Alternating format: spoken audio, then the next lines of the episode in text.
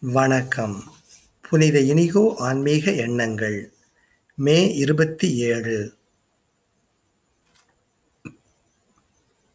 நாம் விரும்புவதை வைத்திருக்க முடியாத பொழுது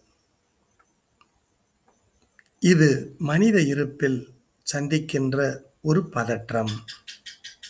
இப்போது மற்றும் இன்னும் இல்லை. தற்போதைய தருணத்தின் மெய்மையையும் முற்றிலும் சாத்தியமற்றதாக தோன்றும். கடவுள் நம் இதயங்களில் வைக்க விரும்பும் ஆசைகளையும் புரிந்து கொள்வது மிக பெரிய நெருக்கடியான நேரம். பதற்றமான நேரம். புனித இனிகோ இந்த நெருக்கடியை கையாளுவதற்கு வழிமுறை ஒன்று கூறுகின்றார்.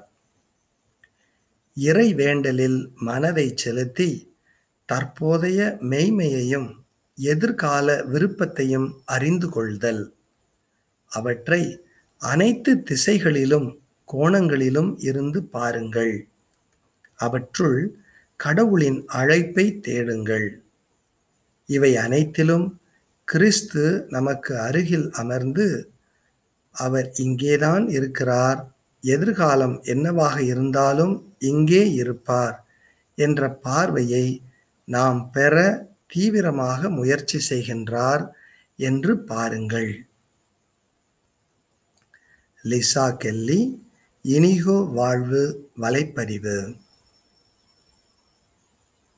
இறைச்சொல் கேட்போம்.